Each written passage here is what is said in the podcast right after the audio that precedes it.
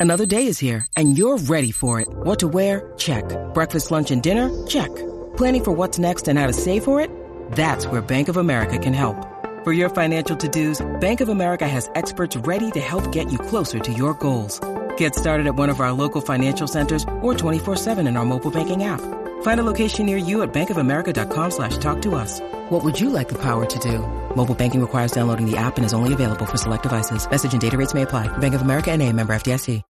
When you need mealtime inspiration, it's worth shopping Kroger, where you'll find over 30,000 mouthwatering choices that excite your inner foodie. And no matter what tasty choice you make, you'll enjoy our everyday low prices, plus extra ways to save, like digital coupons worth over $600 each week. You can also save up to $1 off per gallon at the pump with fuel points. More savings and more inspiring flavors make shopping Kroger worth it every time. Kroger, fresh for everyone. Fuel restrictions apply.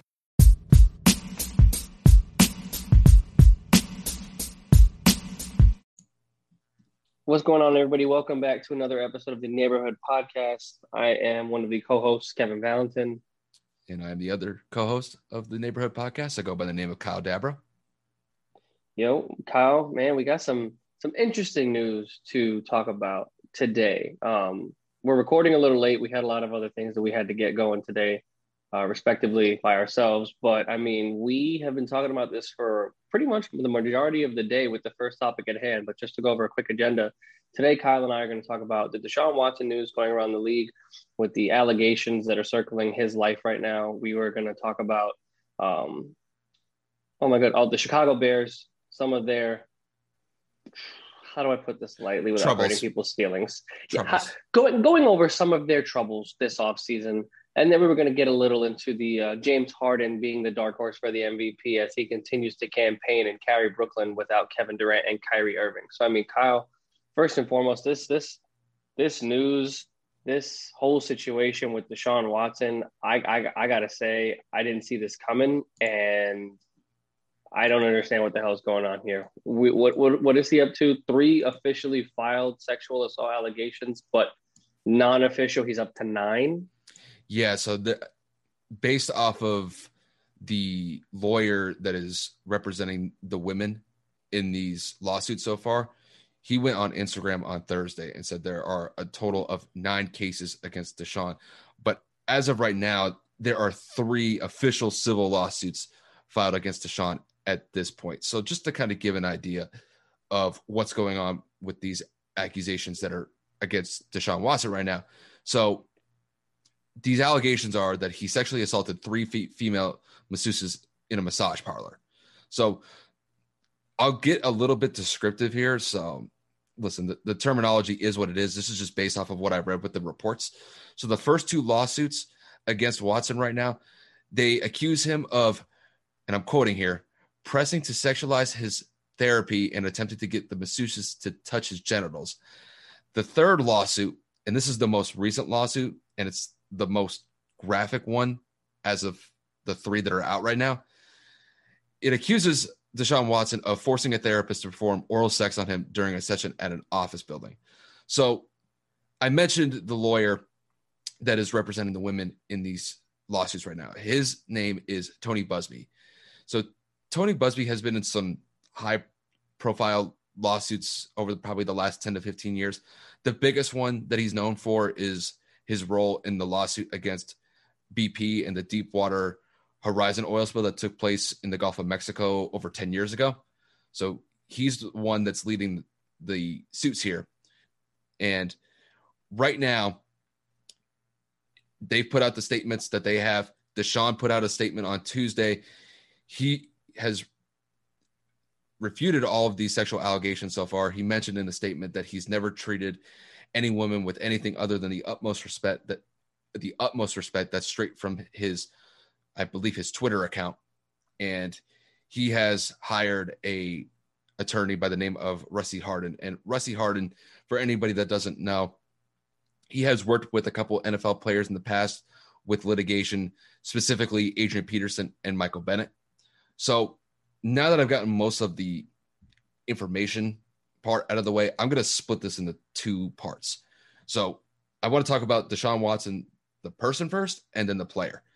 So look, first things first, I'm not going to jump to conclusions and say that Deshaun is guilty right off the bat. That's unfair to Deshaun, despite the accusations that are being levied against him. Now, with that said, though, these are significant allegations against Deshaun Watson right now. It, and I'm really paying attention to that third lawsuit in particular. It's pretty graphic. That suit claims, and I'm going to quote this here. I have it on my laptop right here.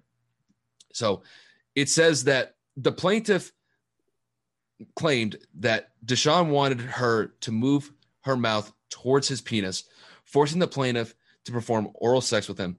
And the plaintiff stated that she did not consent to any of this and that she blacked out for a few minutes from the fear of what had just happened. And then it goes on to claim that the woman was so shaken up by what had occurred that she defecated on herself. Listen, I know it's graphic, but that's what's stated here in the lawsuit. And look, Deshaun's public image is going to take a massive hit from this, whether he's found guilty or not guilty of this. So there's still a lot more information that's going to come out over the next couple days. I imagine we're going to hear more details. We're probably going to hear a lot more from Deshaun's lawyer, the one that's going to try to navigate this situation as best as they can for Deshaun. And I haven't seen any criminal cases going against Deshaun at this point. The police haven't said that they're going to file any criminal charges against him, uh, criminal charges against him. But we'll find out more over the next couple days. But now I want to focus on Deshaun the player. Deshaun is probably there's a very good chance he may not play in 2021 based off these based off of these sexual allegations. Simply because when you look at what the NFL has done in the past when it comes to domestic violence, sexual assault cases, they have been fairly strict and they have they have come down pretty hard recently with Antonio Brown. Antonio Brown he had the situation where he, I believe he had two women form um, accusations against him, and he suffered an eight game suspension last year after he signed with the Bucs. So he missed the first eight games of the season, missed the first half, and then was able to play in the second half. And then you've had situations in the past where Ray Rice had issues where he knocked a woman out in an elevator. I believe it was Kareem Hunt. his girlfriend, Kareem Hunt. You had Adrian Peterson had his situation with his children, where he really aggressively disciplined his children with, I believe, either, no, it was, it was, I think it was uh it was like a belt or something. I'm probably screwing up what he actually. No, it was it was a tree branch. It's like what he said. It's what they used to use in. It's a switch. Discipline. I think he used a switch. That, yeah, yeah he used one. a switch. That's what it was. So I mean, back then the NFL was really crucified for not going hard enough on those guys, but they have definitely upped the ante with Antonio Brown last year with with him being out half the season. And with Deshaun, look, the NFL is going to look into the situation and they're going to look at this pretty intently. And there's a very good chance he's probably not going to play in 2021, just depending on how this this litigation goes against him. So really the best thing that they can hope for is they settle this in court which more than likely that's what's going to happen, is that, that Deshaun's not going to go to prison. I'd be really shocked if Deshaun goes to prison over this. They're probably just going to settle this in court. They probably agree on a money figure here, and then everybody goes their own separate ways. But Deshaun's value as a football player right now is probably in the garbage right now because probably nobody wants to touch him. And look, Houston is going to move forward with with the prospects of him probably not playing at least the first half of the season, just because they signed Tyrod Taylor. It's probably their contingency plan for this season. And just we'll see what happens with Deshaun. Deshaun may may play in 2021. I don't know if it's going to be with Houston or with a new team. There's reports saying that Houston is now really open to trading Deshaun Watson. So, who reported that? Was it was it Rap? I believe it was an insider with Houston. Hmm. Like the Houston, I, I forget the guy's name, but there was a Houston Texan insider that was stating that Houston is really open to trading Deshaun Watson now. And it's probably due to the fact of, uh, you know, I don't want to speculate here, but his value as a football player is really diminished at this point. So trading him is going to be probably a, a lot more easier difficult than it would have been. But but his value is basically in the toilet right now. Before this whole situation came out, I mean, it would have been a very difficult situation for. I mean, Houston didn't want to trade him. Houston outright stated that they weren't going to trade him from a front office perspective. Now that this situation has come out, now they've pretty much opened the door to the possibility of trading him. So we're going to find out more over the next couple days. And look, listen, guys, we we're not lawyers here. We, we don't speak legalese. Like I could get, I could dive into these legal briefs, but I don't have the time for it just because they're basically just accounts of what happened, and I'm not going to go through hundreds of pages of legal briefs. It's just no, I, I don't have the time for it. But right now, Deshaun's in Deshaun's in some shit right now, and to say it to to put it lightly, yeah, yeah, and it's going to be a very bumpy road for Deshaun as this litigation goes forward. I mean, kind of like you said, the, divvying it up into parts. Deshaun as a as an individual right now is probably going through one of the toughest times he's ever had to go through because we're not talking about one or two allegations, we're talking about three officially filed. Um, I've loved Deshaun Watson since he was at Clemson. So, like for me, as a, as a fan of his, in terms of his playing style and you know all the good things that I've heard about him off the field, all the campaigns and and uh, off the field uh, charities that he manages now in the NFL. Like I just I grew to love Deshaun even more. Granted, I'm a Colts fan, so it's really hard to like anybody in my own division. But it's like you got to pay respect to the players that you you know that you play against, and I mean like the Colts play against him twice a year, every year, and it's been it's been difficult. Houston is no scrub; their record doesn't reflect it. But like I said, going back to Deshaun as a person, um, knowing what he had to overcome to you know get to Clemson and do what he needed to do to uh, to get to the league. The fact that he fell to 13 or was it 13 or whatever, 13, 14? I think it was out of the top 10. Yeah, like the, the fact that he fell out and Mitchell Trubisky was drafted above him and and and, and countless others, uh, excluding Patrick Mahomes because he ended up being the only one that actually succeeded out of this draft class the way that he has. Um, I just can't understand what is going on here. Like me as an individual, me as a person, I look at this from a very different perspective. I just think it's really interesting how all of these cases are coming out of nowhere as Deshaun is like being very pivotal and saying, I'm I'm even willing to sit games out.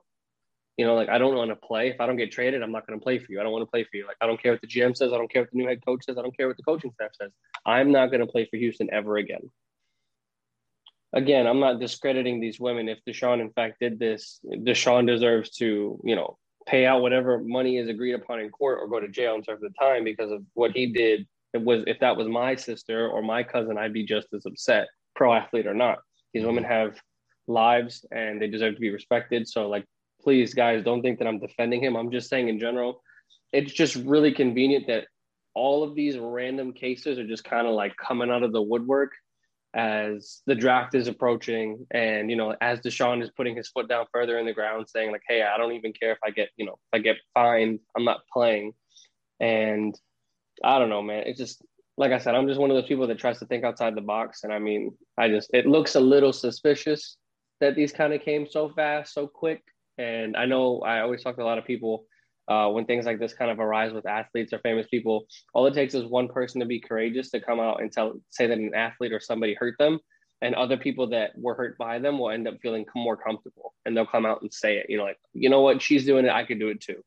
So, you know, Deshaun as a person needs to really sit back, reevaluate, and think about what the hell is going on here. Because yes, you are a, a top five, top ten quarterback, depending on who you ask in this league, and you're young but this this is not how you hold yourself in this league. This is not how, you hold yourself as an individual, a man. You you can't just be going around because hey, I'm Deshaun Watson. You got to do what I say, or because I'm a millionaire. You know, you can you can you can do this to me. So you know, I am questioning his credibility right now. I'm I'm kind of questioning and thinking about you know what what do we really know about Deshaun? Uh, Deshaun is a player now to transition into the other side. Uh, like you said, his trade value has immediately diminished um, we're talking obviously teams are willing to give up multiple first round picks, pretty much their whole future to have this young, talented quarterback on their team. Mm-hmm. And if I'm if I'm a if I'm an, an up and coming team or a team that was reaching out, um, I'm I'm probably reaching out again just because this is the early stages of this process, and these can end up being t- these could end up being taken care of in civil court, like you said, and it could just end up being a cash payout, and Deshaun Watson could end up just missing a few games, but you still have Deshaun Watson, the football player, on your roster. So if I'm teams looking from the outside, I'm skeptical, but I'm not giving as much as I would have two weeks ago like I said, Deshaun Deshaun's value went from like three or four first round picks to maybe like a first and a couple of seconds, or like a first, couple seconds, and a third. So I, I if you get Deshaun for a steal, he serves his suspension, does what he needs to do in, in, in terms of the NFL disciplinary actions, and then you have Deshaun Watson for the next 10 years. You know what I mean? Like that's just my mindset. Like a Chicago, like a Carolina, all of these teams that wanted to be in the sweepstakes that were willing to give up the world now don't have to. So I don't know what's going to happen. We all know Ray Rice was indefinitely suspended from the league. We know that Kareem Hunt had to serve his suspension for what a year, eight games. I forget what it was. Well, I don't know. I don't think it was. I think I, for, I forget the suspension. Like I think it was a year. I think it was a year. So you know, we're we're talking about multiple sentences, multiple punishments, depending on the player and the severity of the allegations behind it. And you know, Deshaun, like Kyle said, probably will miss some time, maybe even some significant time, depending on how further this, how much further this goes. But uh, yeah, from from the league perspective, it just it sucks because he was willing to stand out now and hold out and say, you know, I don't want to play, and he's already going to miss out on some money. But now, if he is, you know, put in this on that on that list, on that exemption list, I'm pretty sure he's held without pay too, isn't he? I believe so. So Deshaun's going to lose money with or without playing for the Houston Texans this season. And if this kind of like goes away or if this resolves itself relatively quickly, I think that Deshaun needs to shut the hell up and go play for the Texans because who the hell knows what else is going to happen and you're going to need your bread. You cannot afford to lose anymore. So this may change his perspective and just say, yo, either I stop doing what I'm doing or what, what they say I'm doing and just play football, or I got to get the hell out of Houston and I really got to hold my ground. It's like one or the other. There is no medium. He's either going to stay because he knows he needs to, or he's going to even he's going to demand a trade even harder because he wants to get away from the drama that happened in, in, in Texas. So I mean, I, I don't know. Like I said, I feel for the guy. I, I, I like I like them as a player. I like them as a person. But these allegations are no joke, no laughing matter. So these are serious, and I'll, I'll be paying attention vividly to see what happens to Sean Watson going forward. I think I think Deshaun is out of Houston. I don't think there's any way he goes back. I, just at this point, I think with Houston signing Tyrod Taylor, I think that's their contingency plan because the, I think Houston's expecting at least a chunk of the season where Deshaun's going to be out due to suspension. He's going to be suspended under the NFL's conduct policy, even whether or not he actually gets. You know, I don't even know if he's going to get criminally charged in this. I don't know if it's just going to be all civil but he's gonna he's gonna definitely be out probably a minimum of four to six games, and then depending on how bad it actually gets in the courtroom with these allegations, it could even be worse. So, like I said, it, I have to wait for more facts to come out first. I'm not gonna just jump to the conclusion that he's guilty. But I think what's going to happen, regardless of what goes on in court, is that he's going to serve some sort of suspension. I think that's just bound to happen at this point, just because I think just the association of the charges that are on Watson right now, I think it's it's a suspendable offense based on what the NFL has done in recent memory. Yeah, no, couldn't agree more. Something's coming down, whether it's four, six, like he's definitely going to miss some time, and he's going to miss some time with with, with, with some missed opportunities. Who knows? He might even who knows? He might even lose sponsorships. You know, like a lot of companies yeah. don't tolerate this kind of action with players or any of their their endorsees. So it, it just you know, there's a lot of things coming in the future, and Deshaun's got to tread carefully because this is some really thin ice to be on right now, and he cannot afford to drown, especially this young into his career. Not that you know doing this is justified at any age. I'm just saying you're going to tarnish what you have left, which a lot of people said was 10 plus years in this league and you might throw it all away because you did something stupid or did something stupid multiple times. So since we're talking about stupid things and you know stupid decisions, we're gonna we're gonna kind of move into this lighter topic. So the Chicago Bears, a very historic franchise in the NFL, one of the first initial teams to ever have been founded, and the lineage of historical players, Hall of Famers goes on and on and on, right? Chicago is a very prestigious organization, a very tough and gritty team. When you think about the Bears, you think about, you know, Soldier Field, it being one of the hardest stadiums in the world to play in because of the field and the weather conditions. And they have not been any of that for some time now, probably since they lost to the Colts in the Super Bowl in 2006. It's been some time since they've been relevant consistently, at least. And they were in the mix for the last month or so, or, you know, they tried to be in the mix for the last month or so to campaign for Deshaun Watson, engage the trade value or, you know, the trade haul they would have to give in to get a Russell Wilson. And a report came out this week that Chicago offered three first round picks, a third round pick, and two veteran players for Russell Wilson, in which Seattle declined. So Chicago has been at a loss for quarterback for I don't know. What do you think, Kyle? A little bit over a decade. He, they haven't really done much since since Jay Cutler.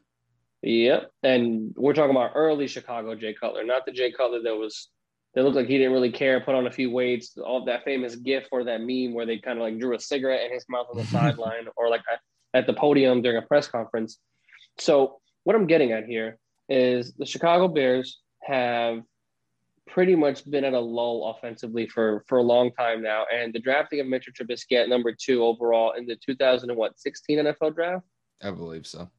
So he was drafted number two out of North Carolina because of one season for the North Carolina Tar Heels, and he was very well overhyped. Obviously, very well uh, in regards to his prospect and potential.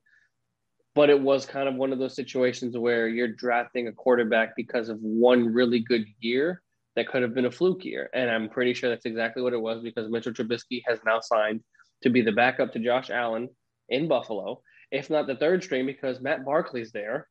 So we don't know what's going to happen over there. But I would say Mitchell's career is pretty much done, like we talked about. It's not really a surprise. Once they didn't pick up the fifth year option, I knew nothing nothing good was going to come out of this.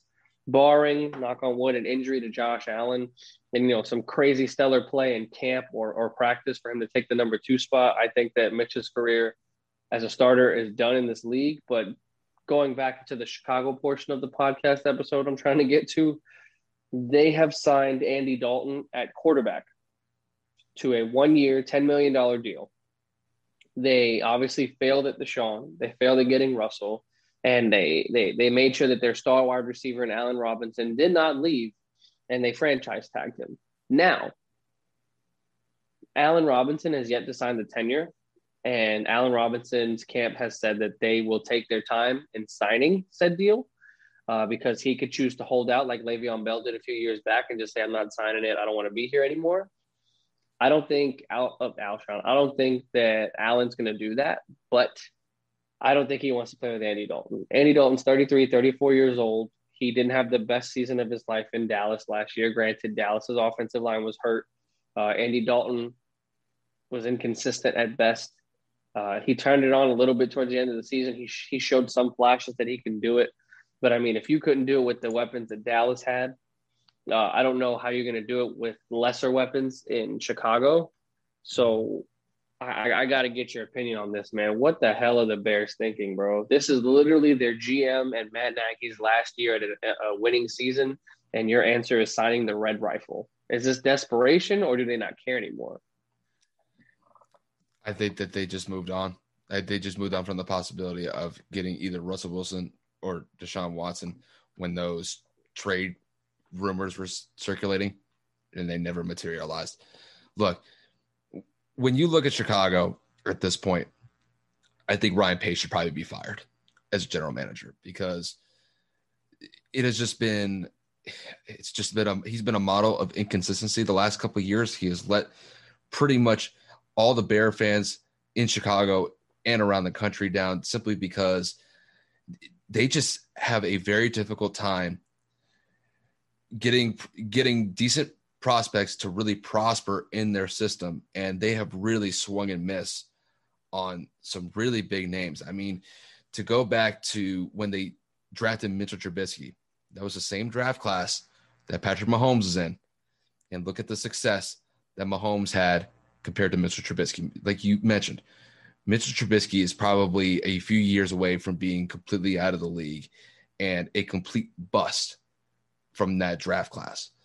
It's just when you look across the board with the Bears, their best quarterback that they probably ever had is probably someone either by the name of Jay Cutler or Rex Grossman. Throughout the entire, no, uh, throughout the entire, McMahon, the guy that won them, this Jim McMahon, who won them Super Bowls, he was, he's a Hall of Famer. Okay, okay, well, I'll go recently then. In the last what 30 years 20 20 30 years yeah 20 30 years then just to be a little bit more specific then that's who they've had that's the, the that's the best quarterbacks that they've been able to field since mcmahon back in what the 80s 80s i mean what else do you say about that it's just i remember when they had jay cutler they did have some years of relevance they did have that one they had a one NFC championship appearance against the Packers at home. I think Jay Cutler was dealing with some sort of injury. He didn't really play that well that game. And ever since, it's been a revolving door of talent at the quarterback position. They gave Mike Glennon back, I believe, in 2014, 2015, a boatload of money to be their starting quarterback. He was a complete waste of money. I believe he got that contract simply because of how well he played in Tampa the year before, and he never materialized anything significant with Chicago. It's just Kyle Orton was over there. Yeah, I don't think anything really happened with him either. So no. just just just looking at the way that the Bears have been the last couple years, they're just they're not going anywhere. They're not going anywhere. And I don't really expect them to go anywhere with Andy Dalton. Andy Dalton, as a backup with the Cowboys last year, was mediocre Average. at best. I would say mediocre because, look, Andy Dalton was a pretty solid quarterback when he was with Cincinnati. Definitely had some good years when they got into the playoffs a couple years, especially towards kind of like the last maybe like three or four years he was with Cincinnati. But like the last year or two, specifically with the Cowboys, and maybe the last year he was with Cincinnati, he has been really going downhill. And I think Chicago made this move simply because that was probably the only guy that they could probably realistically go after at this point. I don't think that they were going to make some sort of trade to go after Tua because I know there have been rumors about Tua maybe being traded, but the only mention of those trade rumors with Tua were uh, in regards to Deshaun Watson and Houston. Swapping, yeah. So I think Chicago just looked at the situation here and said Andy Dalton's probably the best guy in the market because Ryan Fitzpatrick he just signed with Washington a few days ago. It just the quarterback market is really thin right now, and that was the guy that they ended up going with. And just the way that the Bears are going to look this season, I think the season is already over, and we haven't even started a game yet. And it it, it really sucks because I think that that Bears defense is pretty good. That defense with Khalil Mack leading the way, that defense has held their own and keeps them in games. But it's just the offense their inability to materialize anything significant as far as points go or anything just consistent uh, through the passing game. I mean, their running game is okay, but it's inconsistent at times too. Yeah, David Montgomery had a great second half to the year, but I mean, it's still you're running the ball when you're down 14. What does that do for you? Yeah, so it's just until they get this quarterback situation squared away with, and nothing's going to happen with Chicago, and it's just I mean, when you're looking at Andy Dalton being the starting quarterback and they've essentially said that he's got the starting job as of right now, Chicago's probably going to go 6 and 10 next year. Maybe 5 and 11 just because Andy Dalton is probably going to get that team to a mediocre record at, at best. I just I don't see a lot of decent prospects or any I hate to be a downer here. I don't see any really positivity looking forward with Chicago next year. I think the Packers are head and shoulders above them in the division. Minnesota's probably second. And then Chicago and Detroit are going to be fighting for that third spot. And Detroit is going through a major rebuild right now. So I think Chicago is probably rebuild. the Chicago is probably the third best team simply because Detroit is completely starting over. And you heard about that that that rumor, right? Or that that trade that happened that they got Michael Brocker or whatever. Uh, Oh yeah, that the Rams traded Michael Brockers to Detroit. Yeah, And he's the one that said, "Yo, we definitely leveled up when we got rid of Jared Goff, and now Jared Goff is just going back again." ironic, right? No, that's funny. Like, that's great. It's just funny how the world turns turns the results out that way. But Yeah, you ain't lying. but yeah, I hate to be a downer on Chicago, but Chicago's not going anywhere next year. You and I both know that. Yeah, at least at least we don't think so, guys. You know, obviously we have no we have no future insight. We are not gurus. We're not psychics. These are just Oh, all I'll, of our oh, things. This- this- I'll, this- I'll claim to be. is- I'll listen. I'll I'll die on this hill if I need to, but I'm I'm pretty certain that Chicago's going nowhere next year. They that's not going to happen next year. Hey Not with- man, they still got Big Dick Nick back there, man. You never know. and no, because they've already said that Andy Dalton's going to be the starter. Yeah, but if Andy suck or Andy get hurt or knocked out again, who's got to step up? The guy It- you paid it- twenty two million dollars to on the bench. If Andy Dalton sucks, you really think Nick Foles is going to go in there and change things? I didn't say change things, but I mean, bro, you paying him twenty million dollars to ride the bench. You better play his ass. I I doubt it. I mean, I look. I mean, Andy Dalton's gonna probably put up typical numbers, probably somewhere around 200, 250 yards passing a game. He'll probably throw a touchdown here and there, but he's probably gonna throw one or two picks on average a game. I mean, probably one pick a game, maybe two. I I don't know. It's just, it really depends. but- yeah, but no, it's I like- agree. But it's like Andy. It's Andy Dalton, bro. Like, And they're trade they're, they're looking for suitors for Anthony Miller, and they tried to get rid of Kyle Fuller. Like high key, they might be in a rebuild mode. High key. I mean, look, you got Allen Robinson, and Allen Robinson is probably leery at the prospect of Andy Dalton throwing the ball to him. And then don't you have uh Javon Wims, the guy that had that wide open touchdown where Mitchell dropped a, a dime to him and went right through his arms? Isn't that also the guy that punched Yes. Gardner? Yeah. Okay. Yes. Yeah. I mean, that's what So you got we'll to. we'll see what happens. It's it's not a rosy picture in Chicago. So No, they got a lot to worry. They got a lot to worry about, especially with Matt Nagy being on the not the hot seat. It's like they lose their first game by a lot. He's fired. Like I don't even think they waste time. I, I'll say this though, depending on how many fans they bring into the stadium, if it goes south in that first game, they are going to light them up. Oh yeah, it's a big city, bro. You know how the markets go in big cities like New York and LA and Chicago. Bro, they don't fucking play. They don't care. They will boo your ass right out of the state. They don't give a shit. But um, I mean, this particular organization isn't booing much right now. Um, the Brooklyn Nets have officially taken off, and they are on fire. They're dominating the NBA, and James Harden is kind of doing it by himself right now, as he has been on a multitude of games playing alone, or at least not with one other superstar. And the other night, James Harden had, I believe, a 40 point triple double and a win, and he just has been looking like a man on a mission. He's looking like he said, you know what, Houston got rid of me. I'm, I'm gonna turn it up even harder. And he is quickly climbing up the MVP chatter. And I would say he's in either fourth or third in the terms of, you know, competing for that because I feel like with every game he only gets better with Brooklyn. And I'm pretty sure he's already second or third in the franchise's triple double totals.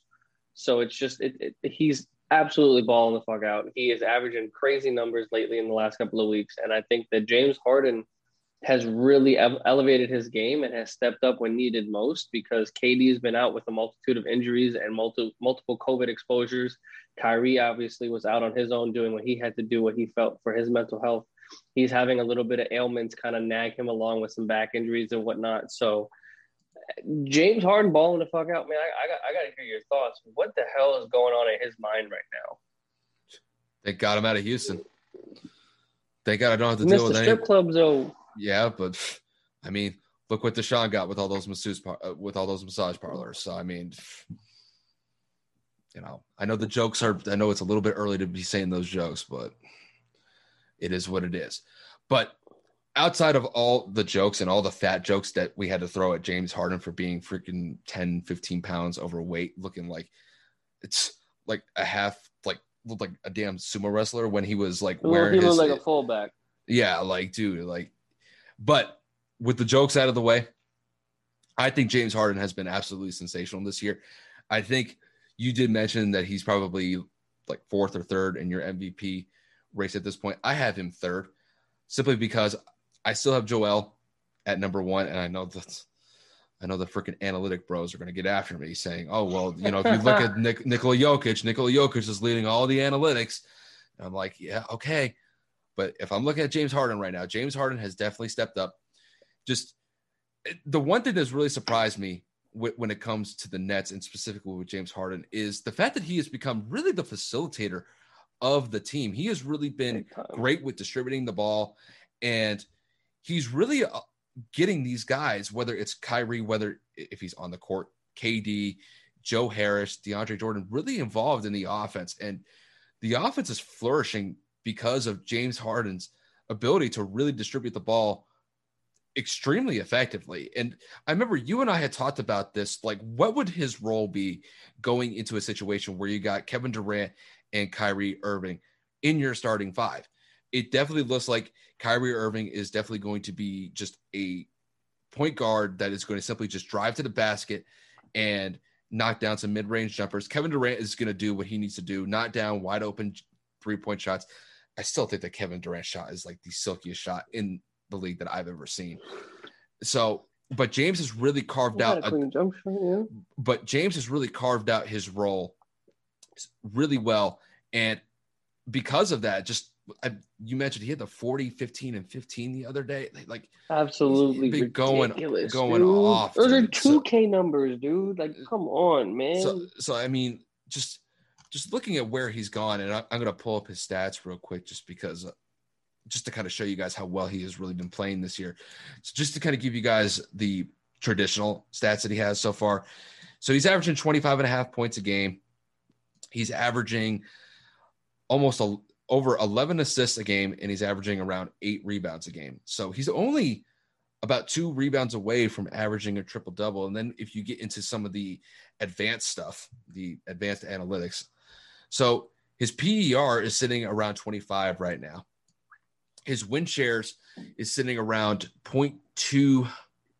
Okay, I want to get this right.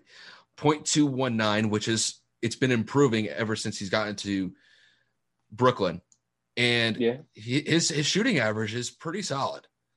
So when you look when you look at all these stats and you kind of compare them to the guys that are in top of the MVP race with Joel Embiid and Nikola Jokic, I think James Harden has really kind of found a, a, good spot at that three at the three spot in the MVP race.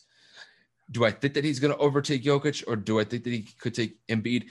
He could, depending on how long Embiid is out for, because Embiid is still dealing with that that knee injury, that, that horrific looking knee injury that he yeah that, he that, that scared the shit a, out of me, and I'm not even a Philly fan. Yeah, so he but he only has a bone bruise, and they say he might be out a week, but he could be out for possibly two more weeks, just depending on how Philly kind of manages his workload coming back into the starting lineup.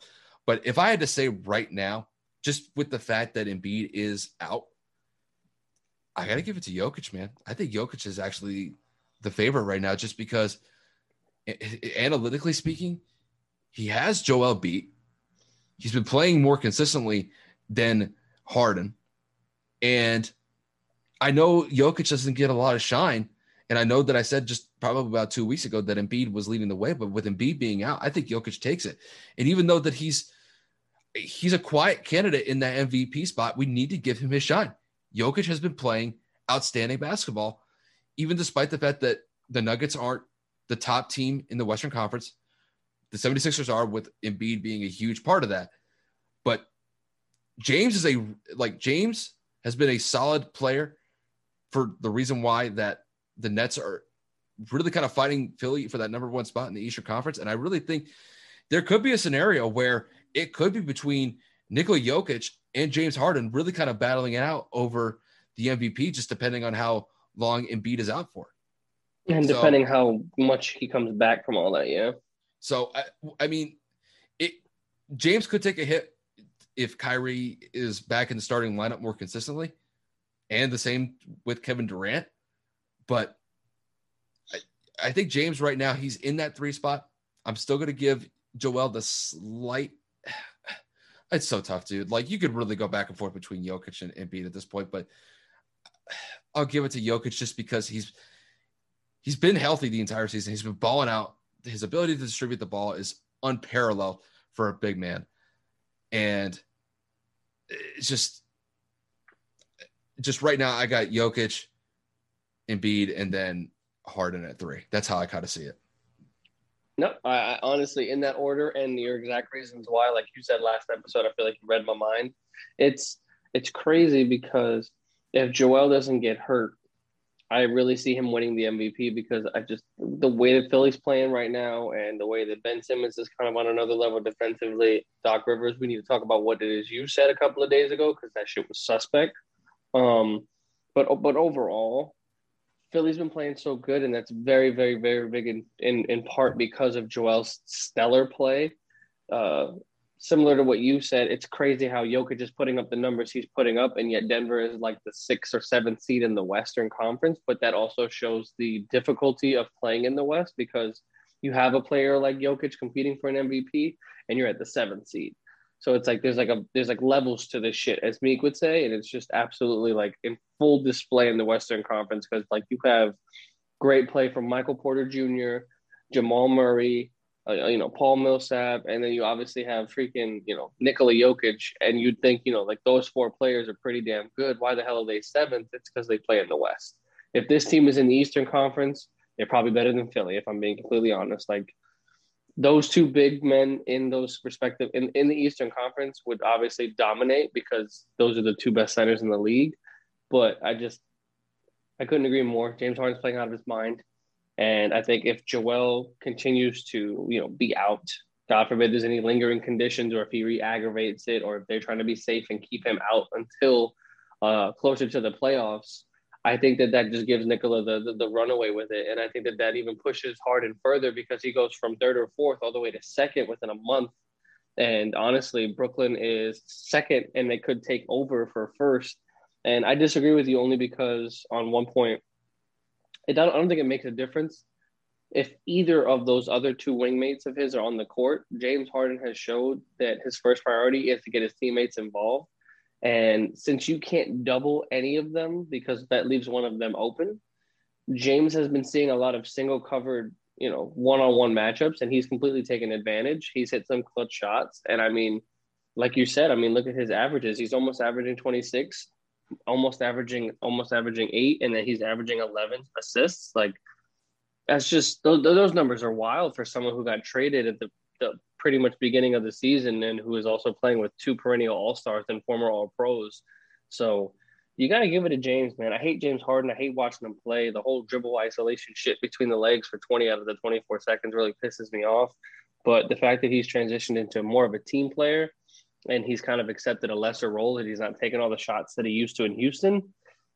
But it, it's working out and it's paying dividends because Steve Nash is looking like some kind of coach right now, man. Managing those three egos, making sure that they're those three are like healthy and together in terms of their mentalities. But I would say watch out for Brooklyn, man. That that finals appearance is looking stronger and stronger every game they play because they are lighting it up. And that is in huge part because James Harden is carrying the load without his other two teammates.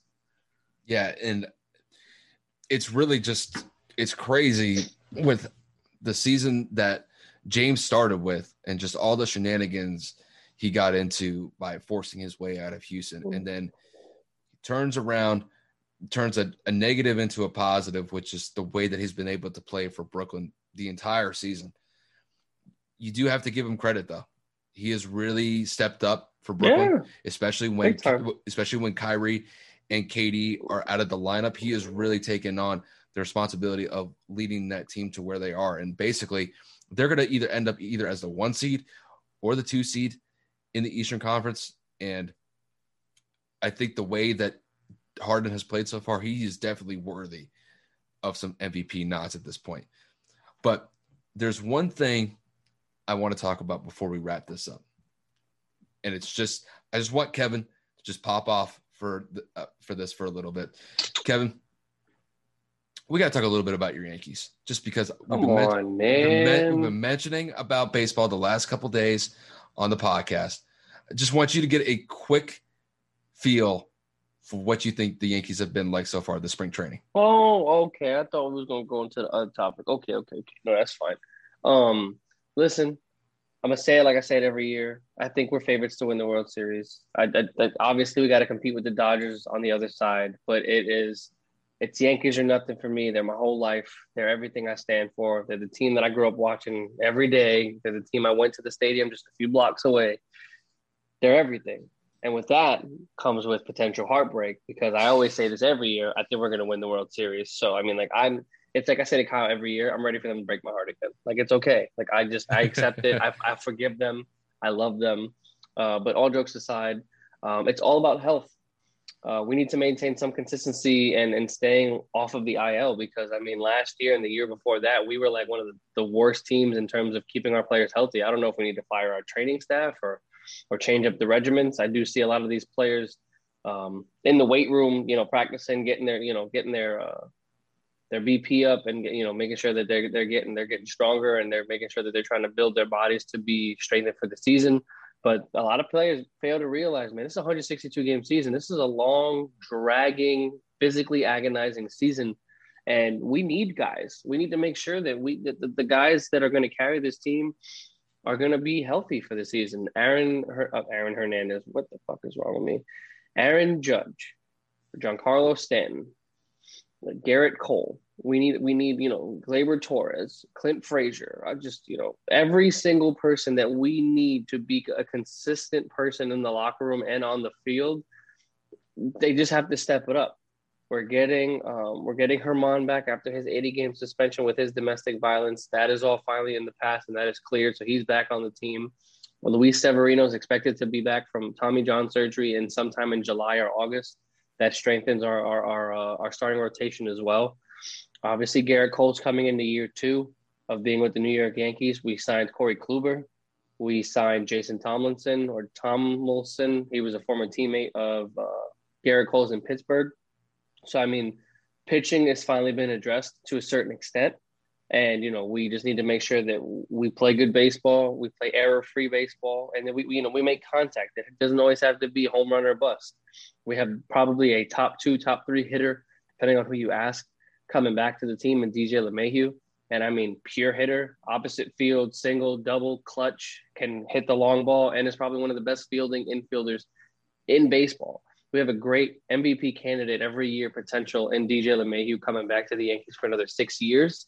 And I think when you have a guy like that that's always reliable to get on base with the power behind him in the lineup that literally I just said it's kind of scary. That includes Luke Voit as well. Um, we have the potential to do it, man. Our bullpen looks good. Obviously, we lost Zach Britton for a couple of months. He's got some elbow swelling. You're smirking and you're just waiting to talk about it. So just you know what, just just say it because it's pissing me off. And what about Gary Sanchez? What about Gary Sanchez, Kyle? What about him? Tell, tell me about him. No, I want you to tell me about him. You got so much. You got this man sends me tweets about Gary fucking Sanchez almost on the daily. I've had enough. This man hits a single and Kyle's like, "Oh my god, he gonna win MVP!" Like, bro, no, no, I've had enough. It's midnight. I'm not gonna start yelling in my complex. People gotta fucking sleep. No, I'm not doing this. No. Listen, listen. I just want you to admit one thing. Just one what? thing. What? Say that Gary Sanchez has been popping off in spring training. Just say it. He's been popping off. It's spring training.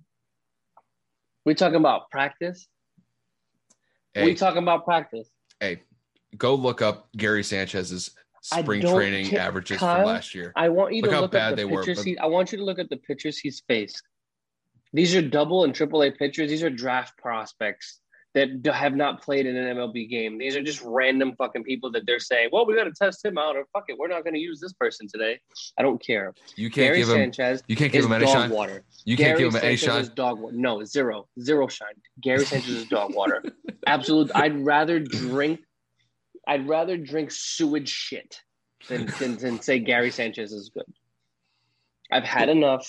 I it, it's it's it, and the best part is people told me I was absolutely insane after he had one bad year after the 2017 season where he came in clutch in the postseason against Houston. Mm-hmm. And when he had a great regular season, after that, Gary Sanchez had an abomination of a career.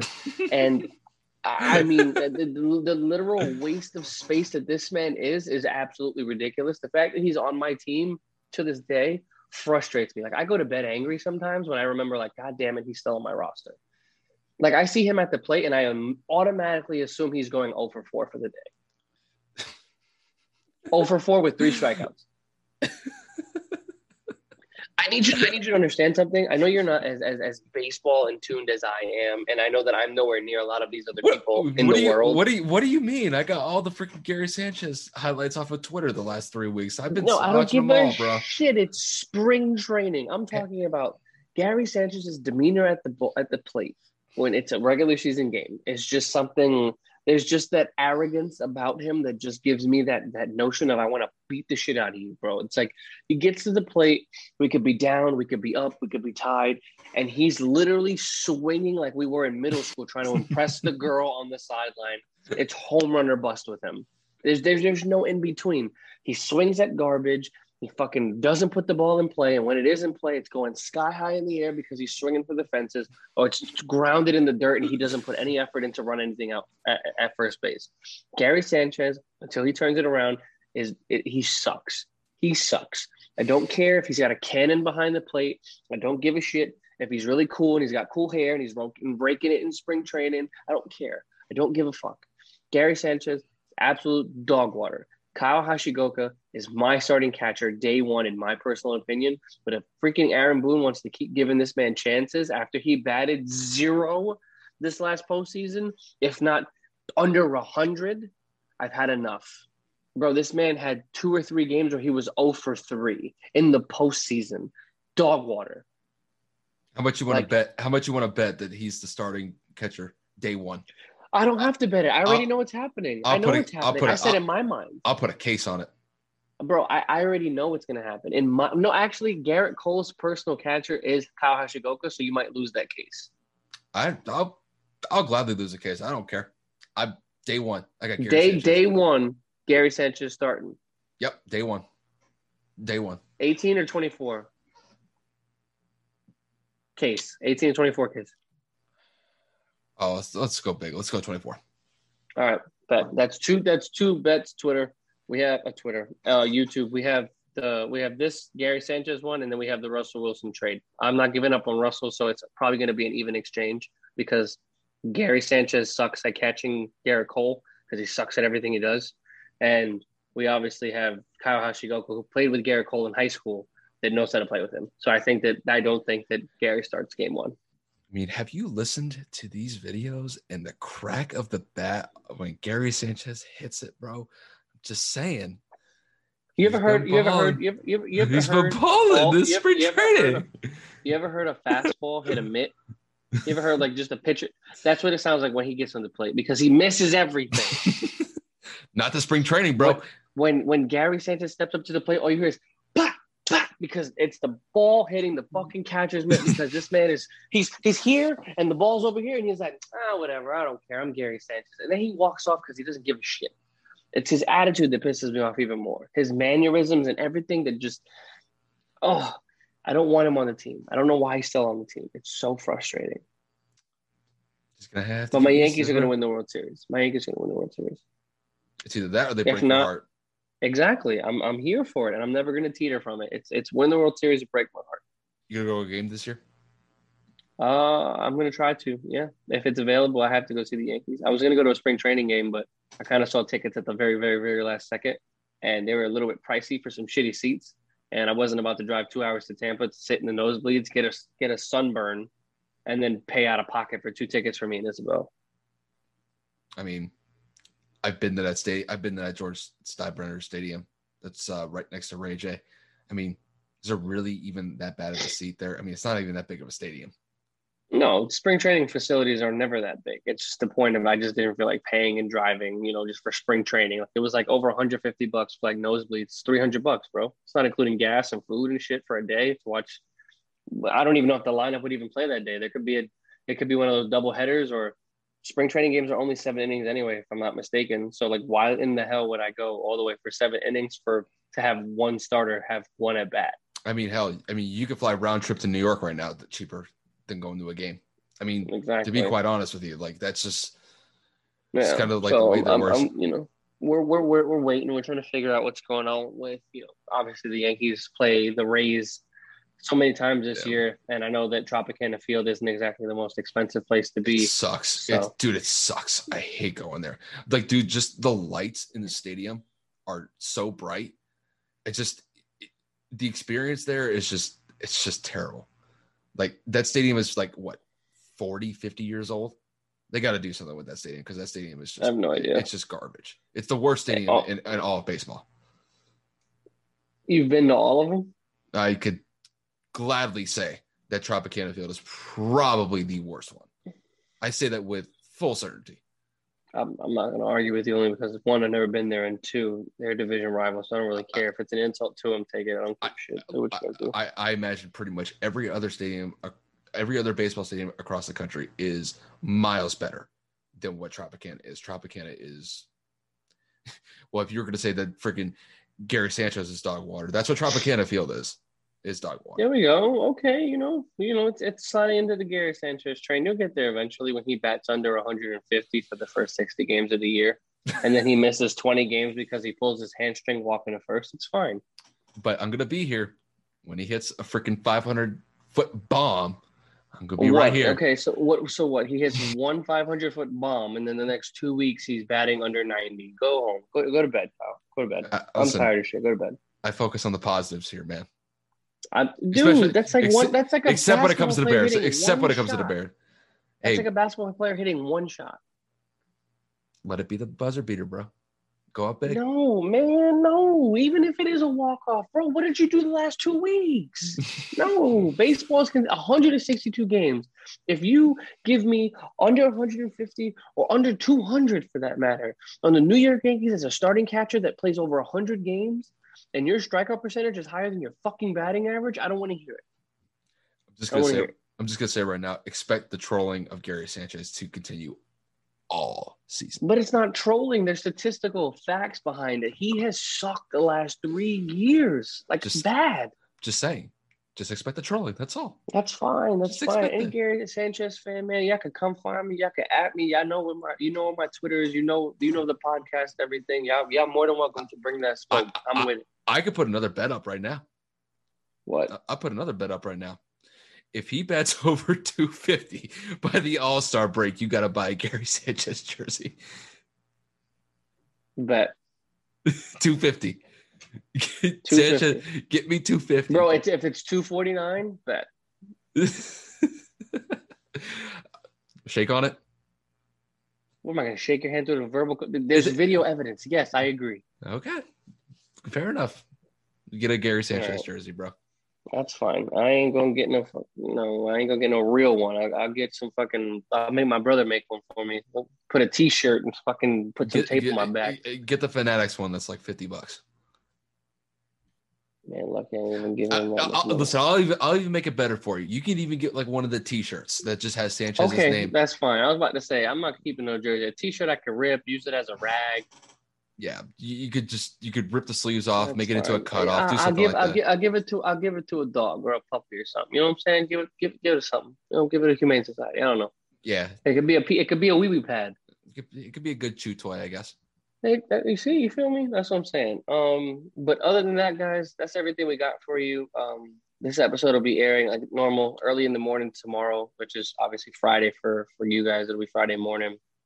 Um, uh, just an update. Uh, we are working on the logo still. Isabel is working tirelessly. We have some rough drafts uh, coming out in the next couple of days, but the progress is coming along. Just to let you know. Um, obviously, Kyle and I are working to you know better the quality. I got to order my mic in terms of you know what, what Kyle is using right now. If you guys have seen it on YouTube to make my, my audio clearer, and obviously as you see, Kyle has his camera set up pretty much relatively comfortable while I have to mount my phone. Uh, you know the whole moving process is still going and finances and whatnot. So you know making sure that I get all my stuff quality ready for the podcast to kind of take off. And um, one quick shout out, shout out to Zack Snyder.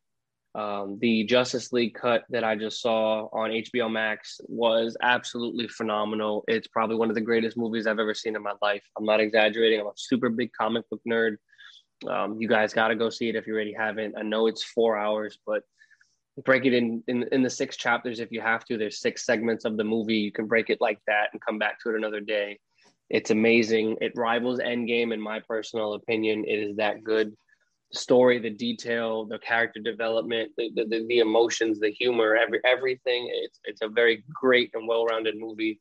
Zack Snyder, kudos to you. Amazing, amazing job. That movie did not disappoint, and it, it, it left me it left me satisfied.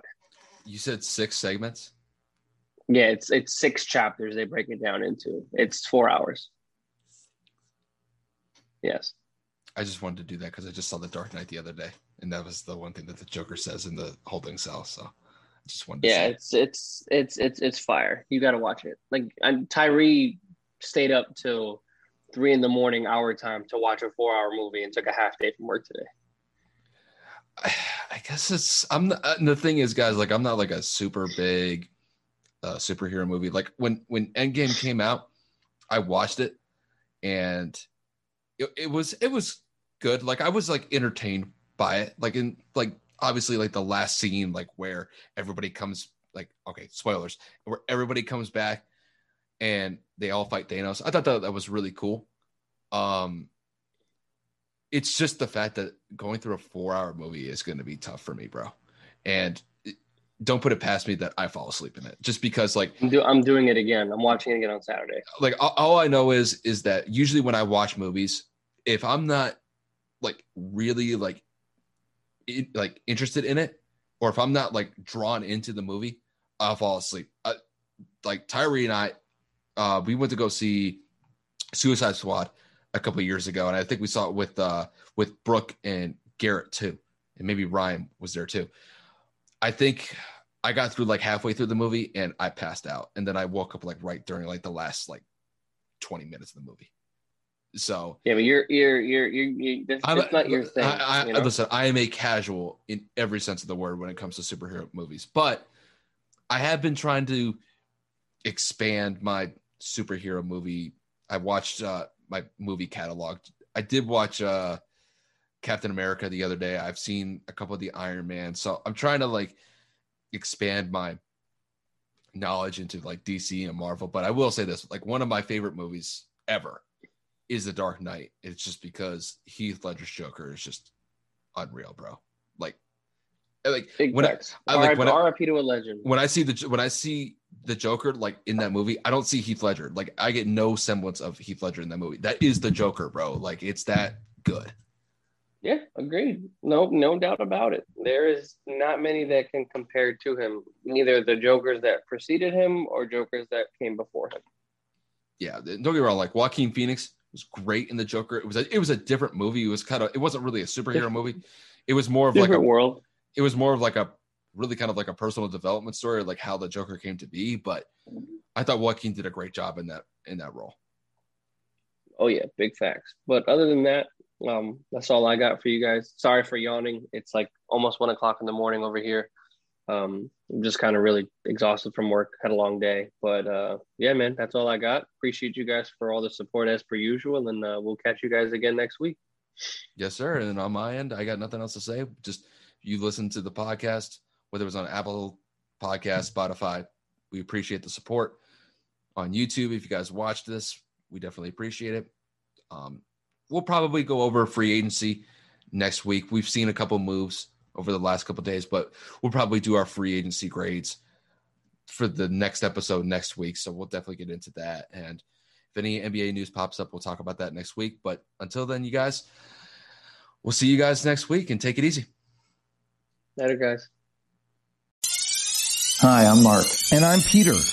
We're the founders of Electrocast Media, bringing you great podcasts like Nightmare Road Stories, Tech Talk Revolution, and Bodacious Minds. Electrocast networks include Ruby for female empowerment, the Best Business Network, and GPN for geopolitics. We built this company to create community and amplify diverse voices, and we really appreciate your support. So keep listening to Electrocast podcasts and hear the culture.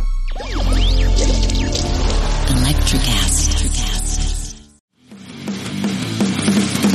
Introducing the Deep Leadership Podcast. Leadership is a people business. That's the philosophy of your podcast host, John Rennie. John Rennie. As a former submarine officer who spent 22 years leading businesses in corporate America before starting his own manufacturing business, he knows that leadership matters. Leadership matters. Deep Leadership is real world, actionable leadership advice from John and his expert guests. Become a leader worth following. Subscribe today. Electrocast.